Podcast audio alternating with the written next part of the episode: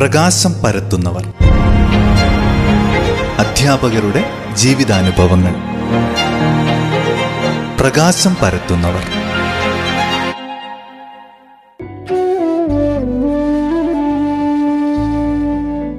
നമസ്കാരം. എല്ലാ പ്രിയ ശ്രോതാക്കൾക്കും പ്രകാശം പരത്തുന്നവർ എന്ന പരിപാടിയിലേക്ക് ഹൃദ്യമായ സ്വാഗതം. ഇന്ന് പ്രകാശം പരത്തുന്നവർ എന്ന പരിപാടിയിലൂടെ പരിചയപ്പെടുത്തുന്നത് മുപ്പത്തിമൂന്ന് വർഷത്തെ അധ്യാപന സേവനത്തിനു ശേഷം വിരമിച്ച ഒഴക്കോടി സ്വദേശി മത്തായി കെ എം എന്ന അധ്യാപകനെയാണ്. മത്തായി സാറിന്റെ അധ്യാപന ജീവിതത്തിലെ വിശേഷങ്ങൾ ഇന്ന് നമുക്ക് കേൾക്കാം. നമസ്കാരം സർ. ഏറെ സ്നേഹത്തോടെ പ്രകാശം പരത്തുന്നവർ എന്ന പരിപാടിയിലേക്ക് സാറിനെ സ്വാഗതം ചെയ്യുകയാണ്. ഞങ്ങളുടെ ശ്രോതാക്കൾക്ക് വേണ്ടി സാറിനെ കൂടുതലായൊന്ന് പരിചയപ്പെടുത്താമോ? എന്റെ പേര് മത്തായി കെ വീട്ടുപേര് കാഞ്ഞിരക്കാട്ട് ഒഴക്കോടി പ്രദേശത്താണ് താമസിക്കുന്നത്. മാനന്തവാടി മുനിസിപ്പാലിറ്റിയിൽപ്പെട്ട ഒഴക്കോടി സർ അധ്യാപകനായിരുന്നല്ലോ. എത്ര വർഷം ഈ ഒരു അധ്യാപന മേഖലയിൽ ഉണ്ടായിരുന്നു? ഞാൻ മുപ്പത്തിമൂന്ന് വർഷം അധ്യാപക മേഖലയിൽ ഉണ്ടായിരുന്നു. ഈ ഒരു അധ്യാപന മേഖല തെരഞ്ഞെടുക്കാൻ എന്തെങ്കിലും ഒരു പ്രത്യേക കാരണം ഉണ്ടായിരുന്നോ? അതോ ഒരു തൊഴിൽ എന്ന രീതിയിൽ എത്തിപ്പെട്ടതാണോ? അധ്യാപനത്തോട് എനിക്ക് ഞാൻ പഠിക്കുന്ന കാലം പോലെ താല്പര്യമുണ്ട്. പിന്നെ ഡിഗ്രി കഴിഞ്ഞപ്പോൾ ഡിഗ്രിന് പോയി. നമുക്ക് നമുക്ക് നമ്മുടെ ഇവിടുത്തെ സാഹചര്യം നമുക്ക് പെട്ടെന്ന് ഒരു തൊഴിൽ കിട്ടാൻ എളുപ്പമുള്ള മേഖല എന്നുണ്ടെങ്കിൽ അങ്ങോട്ട് പോയി. എഡ് കഴിഞ്ഞോടെ നമുക്ക് നമ്മുടെ കോർപ്പറേറ്റിലൊക്കെ ജോലി കിട്ടാൻ എളുപ്പമുണ്ടായിരുന്നു. അതുകൊണ്ട് ജോലി കിട്ടി. അതോടൊപ്പം തന്നെ അധ്യാപന താല്പര്യം ഉണ്ടായിരുന്നു എനിക്ക്. സാറിന്റെ പ്രാഥമിക വിദ്യാഭ്യാസം ഒക്കെ എവിടെയായിരുന്നു? ഒഴക്കോടി തന്നെ ആയിരുന്നു ആദ്യം മുതലേ? അല്ല എന്റെ വീടിന് അടുത്തുള്ള Thavinhal saint Thomas U P സ്കൂളിലാണ്. ഞാൻ ഒന്ന് മുതൽ ഏഴാം ക്ലാസ് വരെ പഠിച്ചത്. പിന്നെ എട്ട് ഒൻപതും Changanassery sacred heart English medium സ്കൂളിലാണ് പഠിച്ചത്. പത്താം ക്ലാസ്സിൽ Muvattupuzha Nirmala higher English medium ഹൈസ്കൂളിലാണ് പഠിച്ചത്. അതായത് യു പി കഴിഞ്ഞപ്പോ സാർ അങ്ങോട്ടേക്ക് പോയല്ലേ? അങ്ങോട്ട് പോയി. കാരണം ഇവിടെയൊക്കെ യാത്രാ സുഹൃത്തുക്കൾ വളരെ കുറവാണോ. അതുകൊണ്ട് മാതാപിതാക്കൾ എന്നെയാണ് ദൂരേക്ക് വിട്ടതാണ് കൂടുതൽ സൗകര്യം കിട്ടുന്നത്. ആ ആ. അവർക്ക് എന്നെ പഠിപ്പിക്കാനുള്ള താല്പര്യം ഉണ്ടായിരുന്നു. പിന്നെ കോളേജിലെ പ്രീ ഡിഗ്രിയും ഡിഗ്രിയും പഠിച്ചത് മൂവാറ്റുപുഴ നിർമ്മല കോളേജിലാണ്. ഞാൻ ഡിഗ്രിക്ക് ബി എസ് സി കെമിസ്ട്രി ആയിരുന്നു ബി എഡ് എവിടെയായിരുന്നു sir B Ed Mysore saint Joseph college of education. അതായിരുന്നു അപ്പോ ഈ ബി എഡ് കഴിഞ്ഞ് സാറ് ആദ്യം തന്നെ ജോലിയിൽ പ്രവേശിച്ചത് എവിടെയാണ്? അതിനെ ജോലി പ്രവേശിച്ചത് ഞാൻ പഠിച്ച കഴിഞ്ഞാൽ സെന്റ് തോമസ് യു പി സ്കൂളിലാണ്. അവിടെ എത്ര വർഷം ഉണ്ടായിരുന്നു? അവിടെ ആറ് മാസം ഉണ്ടായിരുന്നു ജൂൺ മാസം വരെ ഡിസംബർ മാസം വരെ. അത് കഴിഞ്ഞ് എനിക്ക് പ്രൊമോഷൻ കിട്ടി. ഞാൻ മണിമൂളി ടി കെ എം ഹൈസ്കൂളിലേക്ക് പോയി. അവിടെ എൺപത്തിനാല് വരെ അവിടെ ജോലി ചെയ്തു. അതിനുശേഷം പയ്യമ്പള്ളി സെന്റ് ആദറിൻസ് ഹൈസ്കൂളിലേക്ക്. സ്ഥലമാറ്റം കിട്ടി. പത്ത് വർഷത്തോളം അവിടെ ജോലി ചെയ്തു. തൊണ്ണൂറ്റി മൂന്നിൽ ഞാൻ തനിയാരുടെ വീടിനടുത്തുള്ള Thaniyaram father G K M ഹൈസ്കൂളിലേക്ക് സ്ഥലമാറ്റം കിട്ടി വന്നു. അല്ലല്ല. പതിമൂന്ന് വർഷം അവിടെ അധ്യാപകനായി ജോലി ചെയ്തു. അതിനുശേഷം എനിക്ക് ഹെഡ് മാസ്റ്ററായിട്ട് ഹൈസ്കൂൾ ഹെഡ് മാസ്റ്ററായിട്ട് പ്രൊമോഷൻ കിട്ടി. മണിമൂളി ഹൈസ്കൂളിലേക്കാണ് പ്രൊമോഷൻ കിട്ടിയത്. ഒരു വർഷം അവിടെ സേവനം ചെയ്തു. ആ ഒരു വർഷകാലം വളരെ ഞാൻ ആദ്യമേ പഠിപ്പിച്ച സ്ഥലമായിരുന്നു എനിക്ക് അകലത്തിന്റെ പ്രശ്നം മാത്രമേ ഉണ്ടായിരുന്നു വീട്ടിൽ നിന്ന് പോയി വരാനുള്ള ബുദ്ധിമുട്ടില്ല സാധിക്കില്ലായിരുന്നു.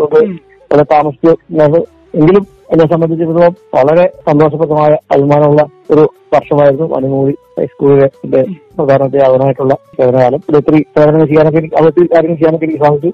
തുടർന്ന് അവിടുന്ന് എനിക്ക് വീട്ടിൽ നിന്ന് പോയി വരാൻ സൗകര്യത്തിൽ കല്ലൂരി ഹൈസ്കൂളിലേക്ക് ഹയർ സെക്കൻഡറി സ്കൂളിലേക്ക് എനിക്ക് സ്ഥലമാറ്റം കിട്ടി.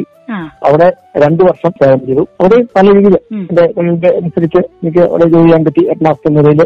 വളരെ സൗഹാർദ്ദപരമായ അന്തരീക്ഷമായിരുന്നു ഉം. പയ്യമ്പള്ളി സെന്റ് ആവറേജ് ഹൈസ്കൂളിലേക്ക് അത് എട്ട് മാസ്റ്ററായിട്ട് സ്ഥലമാറ്റം കിട്ടി.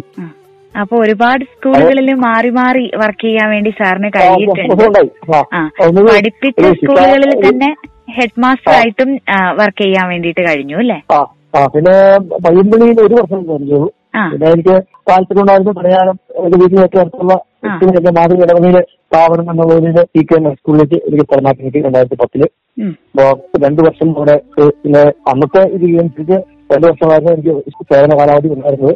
പിന്നെ ഞാൻ കഴിഞ്ഞ ആ വർഷം ഒരു വർഷം കൂടി സർവീസ് നീട്ടി അമ്പത്താറ് തെരഞ്ഞെടുപ്പ് പ്രായം അമ്പത്താറിലേക്ക് മാറ്റി.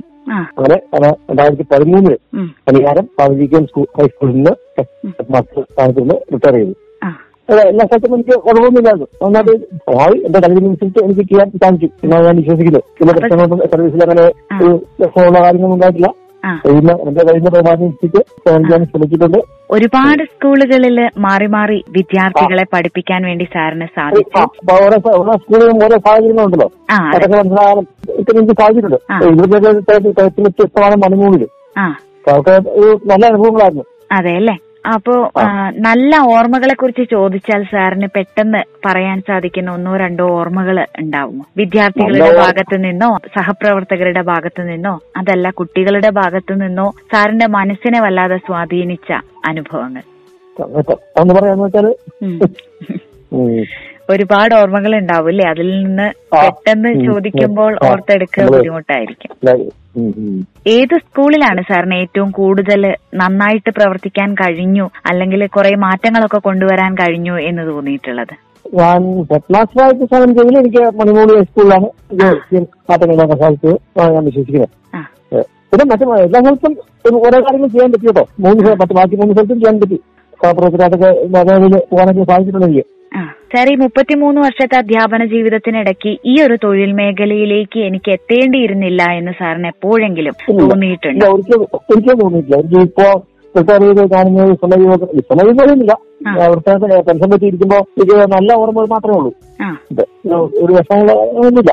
അപ്പം വളരെ സംതൃപ്തനാണ് ഈ മുപ്പത്തിമൂന്ന് വർഷത്തെ അധ്യാപന ജീവിതത്തിൽ അല്ലെ? സാർ ഇപ്പൊ പഠന രീതികളിലൊക്കെ ഒരുപാട് മാറ്റങ്ങൾ വന്നിട്ടുണ്ടല്ലോ.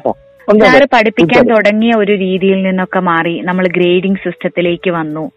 അങ്ങനെ പഠിപ്പിക്കുന്ന രീതികളിലായാലും ഒരുപാട് മാറ്റങ്ങൾ ഉണ്ടായി ഈ ഒരു മാറ്റങ്ങളെയൊക്കെ സാർ എങ്ങനെയാണ് ഉൾക്കൊണ്ടത്? ഇതൊരു നല്ല മാറ്റമായിട്ടാണോ സാറിന് തോന്നിയത്? തീർച്ചയായും. തീർച്ചയായിട്ടും പോസിറ്റീവായിട്ട്. കാരണം ഈ സാങ്കേതിക രംഗത്തൊക്കെ നമുക്കുണ്ടാകുന്ന മാറ്റങ്ങൾക്കനുസരിച്ച് നമ്മുടെ വിദ്യാഭ്യാസ രീതി മാറണല്ലോ അതെ. ഇപ്പോ രണ്ടു വർഷം മുമ്പ് വരെ മൊബൈൽ ഫോണൊക്കെ ഇറങ്ങിയ കാലത്ത് സ്കൂളിലെ വിദ്യാർത്ഥി ഫോൺ കൊണ്ടുവരുന്ന വലിയ അപരാധമായിട്ട് കണക്കാക്കിയിരുന്നത് ആ. അത് നമ്മൾ കൊണ്ടുവരാൻ പറഞ്ഞ സർക്കാരിന്റെ നിയമം തന്നെ ഉണ്ടായിരുന്നു. അതേസമയത്ത് ഇപ്പോ ഓരോ കുട്ടിക്കും സ്മാർട്ട് ഫോൺ ആവശ്യമായി വന്നിരിക്കുകയാണ് അത്യാവശ്യമായി വന്നിരിക്കുകയാണ് വിദ്യാഭ്യാസ സാഹചര്യത്തിന്റെ ഉം. അപ്പോ അത് മാത്രമല്ല സ്മാർട്ട് ഫോണിന്റെ കാര്യം മാത്രമല്ല സ്കൂളിലാണെങ്കിലും ഈ കമ്പ്യൂട്ടർ എഡ്യൂക്കേഷൻ ഒരുപാട് മുന്നോട്ട് പോയിട്ടുണ്ടല്ലോ.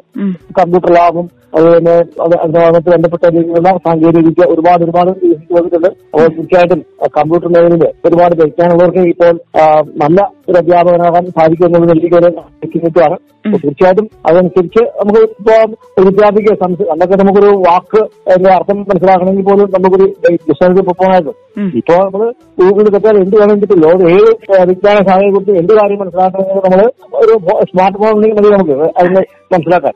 അപ്പൊ അതനുസരിച്ച് നമ്മൾ സാങ്കേതിക വിദ്യയിലും വിദ്യാരംഗത്തും അതിലെ വിജ്ഞാന രംഗത്തും ഒക്കെ നമുക്ക് ഒരുപാട് ഒരുപാട് മാറ്റങ്ങൾ പിടിച്ചാട്ടം വന്നിട്ടുണ്ട്. അപ്പൊ അതനുസരിച്ച് നമ്മുടെ വിദ്യാഭ്യാസ രീതിയിലും മാറ്റങ്ങൾ വന്നിട്ടുണ്ട്. ഇതിലും വരേണ്ടതായിട്ടുണ്ട്. പല പഴയ വിദ്യാഭ്യാസത്തിൽ നമുക്ക് തിരിച്ചു പോകാൻ സാധിക്കില്ല.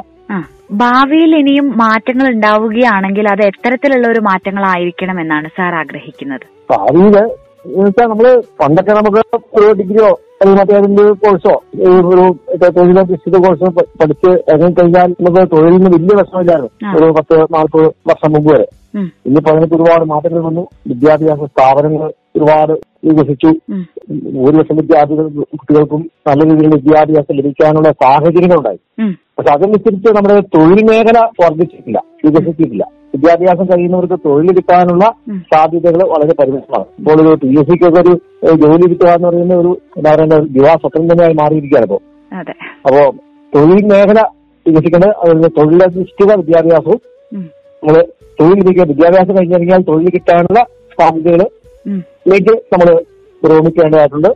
തൊഴിലില്ലായ്മയും പരിഹരിക്കാനുള്ള മാർഗങ്ങൾ നമ്മൾ വിദ്യാഭ്യാസ രംഗത്ത് തന്നെ അതിനുള്ള വിദ്യാഭ്യാസ നിയമത്തോടൊപ്പം തന്നെ അതിനുള്ള സാഹചര്യം ഉണ്ടാകണം എങ്കിൽ മാത്രമേ നമ്മുടെ നാട് സാമ്പത്തികമായിട്ട് വികസനം നേടാനൊക്കെ നമുക്ക് സാധിക്കുള്ളൂ എന്നാണ് എന്റെ ഒരു ബോധ്യം. അതെ. സാറിന്റെ കുടുംബത്തെ കൂടെ ഒന്ന് പരിചയപ്പെടുത്താമോ?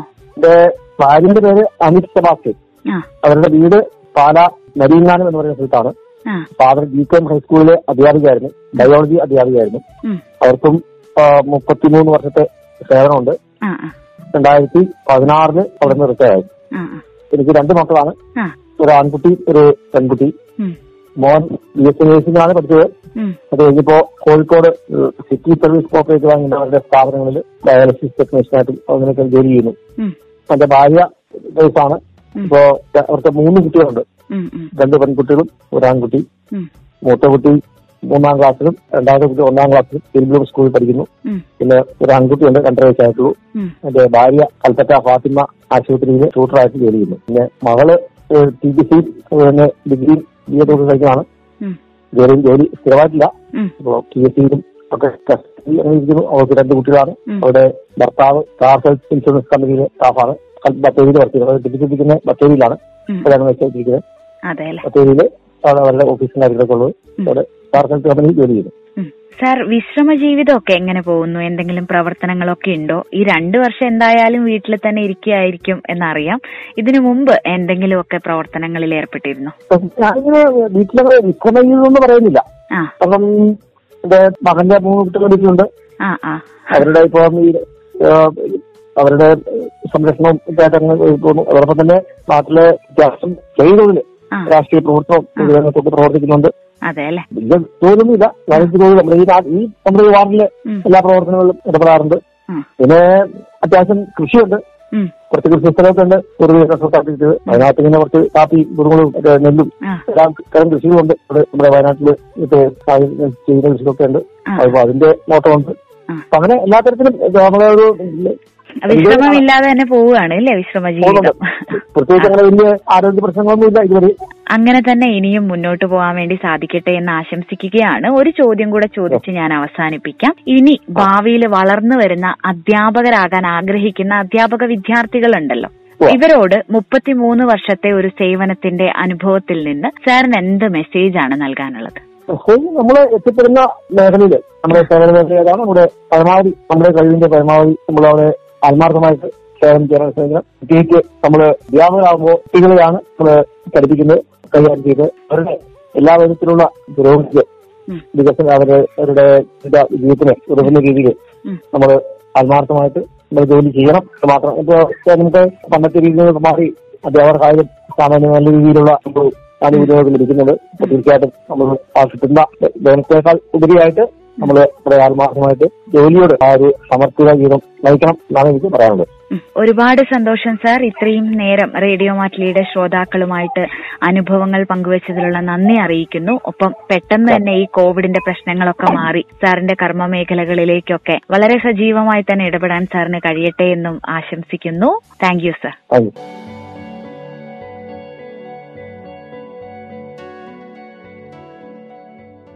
പ്രിയ ശ്രോതാക്കൾ റേഡിയോ മാറ്റുലിയിലൂടെ കേട്ടത് ഒഴക്കോടി സ്വദേശിയും മുപ്പത്തിമൂന്ന് വർഷത്തെ അധ്യാപന സേവനത്തിനു ശേഷം വിരമിക്കുകയും ചെയ്ത മത്തായി കെ എം എന്ന അധ്യാപകന്റെ വിശേഷങ്ങളായിരുന്നു. അധ്യാപകരുടെ വിശേഷങ്ങളുമായി പ്രകാശം പരത്തുന്നവർ വീണ്ടും വീണ്ടുമെത്തും. നന്ദി നമസ്കാരം.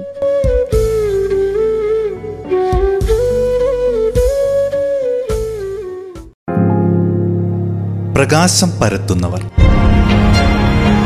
അധ്യാപകരുടെ ജീവിതാനുഭവങ്ങൾ. പ്രകാശം പരത്തുന്നവർ.